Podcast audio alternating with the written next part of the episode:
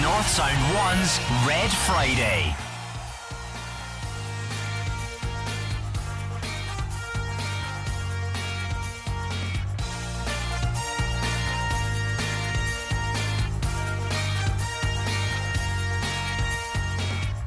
Red Friday with ESWL, a local procurement company with a global client base.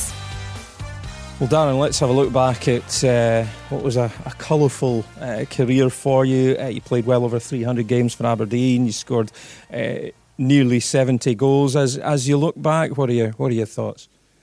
Just great memories all round. Um, loved every minute of it.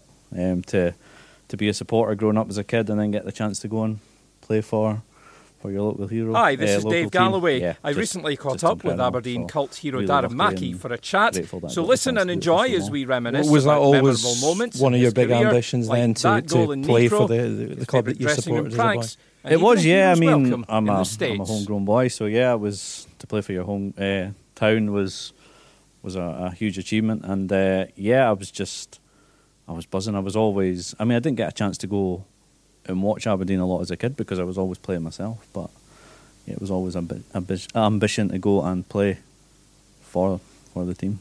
You obviously became a big fan's favourite, a bit of a cult hero. How how does that sit with you? Yeah, fine. Uh, as I say, I scored some important goals over the years. So, uh, and as I say, yeah, I- when I put on the shirt, I did my best every game, tried my hardest every game, and that's, I think that uh, sat well with a lot of people. You played with some uh, great characters. There were some great characters in that dressing room um, over the years. What, who, who would some of your, your favourite characters have been in that dressing room? Oh, over the years, there's been many. Um, Derek Whyte was, yeah, an unbelievable laugh. Great captain, good laugh. Uh, Kevin McNaughton, uh, still really good friends with Kev to this day. Um, a lot of the boys I kind of grew up with through the youth team, like Chris Clark, Ryan Esson, um, Michael Hart, Richard Foster, um, and even the older boys. I mean, there was Ian Jess, Nigel Pepper, going back to uh, Hicham Zerouali. Um, again, another one that was taken from us too early, but um, he was a character as well. So yeah, just over the years, there was many, many guys that were really good fun to, to be around and training day in and day out with him, It was it was always a laugh. Yeah, Hicham was a, a, special character, wasn't he? Um, a, a special talent, like you say, and, and you know it's not very often you get a, a, a player with a with a number zero. Not at all. No, yeah, it was uh, it was a bit different. I mean, um, but yeah, as a as a talent, he was he was incredible. Some of the things he did in training, you took your breath away. Um, and yeah, as I say, it was just a, it's a shame he was he was taken from us as soon as he was as well. Um, but yeah, he'll go down in the the memory of the fans for a long time as well. For sure. Um, who were the jokers in the pack? Who who was the, the biggest joker or the biggest jokers? Uh, I was up there like um, during my time. Uh, Michael Hart, when he got bored, could be could be there. Kevin Rikovich was another one. Um, but yeah, everyone kind of just took their turn, um, just to kind of spread it out a bit. But I think when the guys were injured and they weren't training, boredom set in pretty quickly. So you kind of had to be on your toes for anyone who was injured. Ah, so what, what sort of stuff did everyone get up to then? Well, I've seen cars buried in snow when it was snowing. I completely iglooed. Um, I think it was Michael Hart's car that got done, and it was two days before he got it thawed out. Um, I don't know if this is, but uh, fish in the the water cooler. That was another. Well, I think that was Charlie Mulgrew actually. Uh, And that, that was it. That was it. Pittodrie. that was at Pittodrie, yeah. We'd swapped the black currant juice for red wine again in the canteen. Um, cups of water above the door was always a favourite for people coming into the home team uh, home team dressing room. Uh, I think the best one we ever got was Jimmy Calderwood. He was all suited and booted, ready to leave, and he came walking through the door and got absolutely drenched.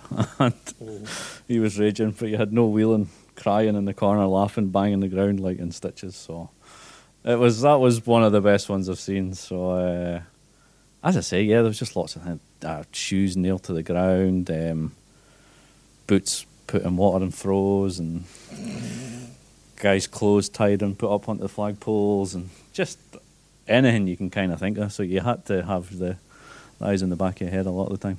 I heard um, Mark McGhee also fell victim to the, the, the water prank. Were you part of that? No comment. Um, yeah, I remember it well. To be fair, we were going down to play. I think we were going down to play Celtic midweek, and he got. Yeah, we did it in the main corridor, and he walked through, and we were kind of all. Yeah, he didn't take it well. Put it that way. He wasn't best pleased, but uh, yeah, I, I, oh god, pretty much everyone fell foul of that one at some point or another. Um, to the point where yeah, it was. I think it was banned at one point, especially in the main corridor, because obviously the office staff used to come down from the offices to go to canteen. Um, so they complained because they were obviously dressed in the work gear. So yeah, it was it was good time. But you had to, as I say, looking over your shoulder all the time. Absolutely, watch your back. Um, you scored some very memorable goals from your total of nearly 70 uh, for the club. Um, one that obviously springs to mind is that uh, brilliant header against uh, Dnipro. Tell us about that. Yeah, it's the one everyone talks about. Um, whenever I whenever I speak to people, it's it's always yeah that goal that they, they go straight to and the million pound goal they were calling it. That's what they say. Yeah. Um, again, I don't know how much it made the club, but that wasn't of a concern to me. It was just yeah, just to to do it and get through into the into the group stages and and yeah, what an experience it was. Um, but yeah, from the from the game, I can't really remember much about it. I mean, I remember I've seen it countless times now, and yeah, I was just in the right place at the right time. Great crossing from from Fozzie, and yeah, was, as I say, I was just right place, right time to to launch myself and, and stick it in. But yeah, it's uh, great memories, and, and what a night, what a night, and it led on to so many other great nights.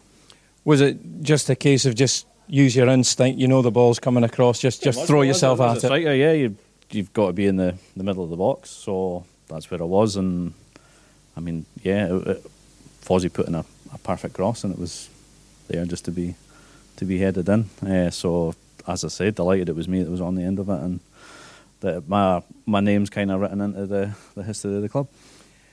Another one that obviously springs to mind, another very memorable one, a vital one, was that that, that winning goal uh, at Celtic Park in the, the Scottish Cup quarter final replay. Um, 2008, that was just a case of instinct again. You just pounced on it and hit it home, didn't you? It was, yeah. I mean, obviously we were disappointed not to to go through in the, the first game.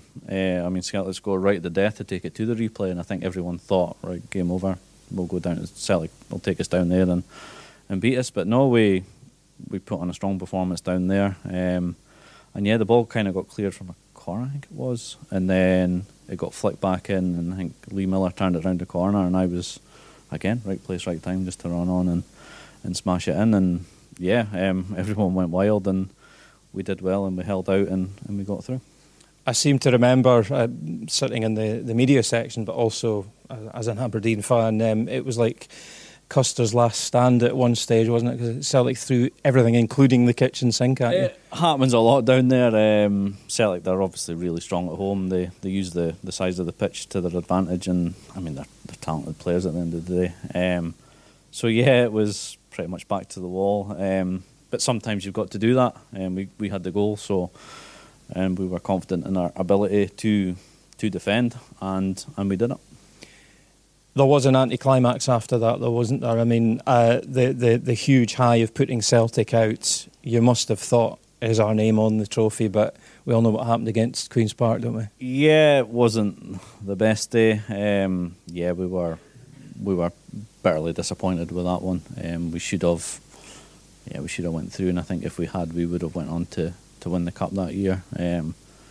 Rangers had played a lot of games. Obviously, they went to the European final that year, so they were they were dead on their feet at the end of the season because we, I mean, we beat them at Pittodrie at home, the two 0 game. So I firmly believe if we got through that game, we would have went and beat them in the final, but it wasn't to be. Yeah, uh, that's just the way football is, isn't it? Um, another goal, maybe not of the spectacular variety. It was against Kilmarnock. Yeah. Talk us through it. Uh, I can't really. I don't know too much about it. I yeah, the goalie caught. I turned to kind of walk back out the box, uh, get back in position, and the next thing, I felt a bang on my head. And I, first, I thought the goalkeeper came up and gave us a playful tap just to get out the way, kind of thing. And the next thing, it was cheering and turned around, and yeah, the ball was in the net, and I kind of realised what had happened. So celebrated like I'd knew what was going on. That, that, they all count as one, so yeah, I was definitely taking it like. that, that, that gave you uh, almost uh, international uh, fame, didn't it? Because it was it was featured on telly on, on, on shows like uh, um, Question of Sport. What happened next? Yeah, I believe they showed it on there. Um, it was a while ago, but uh, yeah, I believe they showed it on there. So I don't know if they got the answer right or not, but uh, I would need to kind of dig up the the YouTube and see if there was any footage of it on there to see if they, they got it right. But yeah, again, a funny goal uh, and one that yeah people do remember. Just want to touch finally on um, your your stateside uh, venture. Um, tell us about that, and tell us about from when you arrived at the airport, and there was like, you know, a cheering crowd there for you.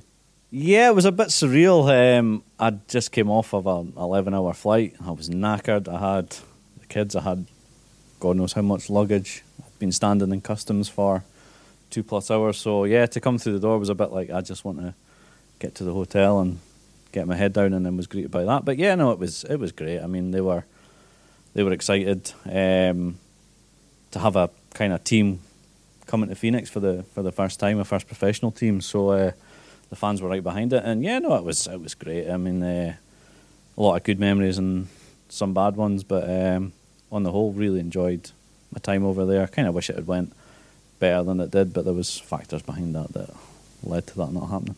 Yeah, well, an interesting chapter in in your life. Definitely, yeah. I'm glad I did it. I mean, I really did enjoy it. The just the complete change of scenery, the the different walk of life, the the lifestyle was great. Just to go out and and enjoy enjoy life. Uh, the heat was something else to experience. Like, I mean, I think the hottest I experienced over there was 52 degrees. So uh, you can imagine trying to train train in uh, temperatures like that. Um, but no, as I say, really enjoyed my, my time there. Kind of just wish things had worked out better than they did. But as I say, there was factors kind of that led to that not happening. Okay, Dan, thank you very much. Gets into the box. Chance to cross it, and Mikey! Mikey with the header! Red Friday with ESWL, a local procurement company with a global client base.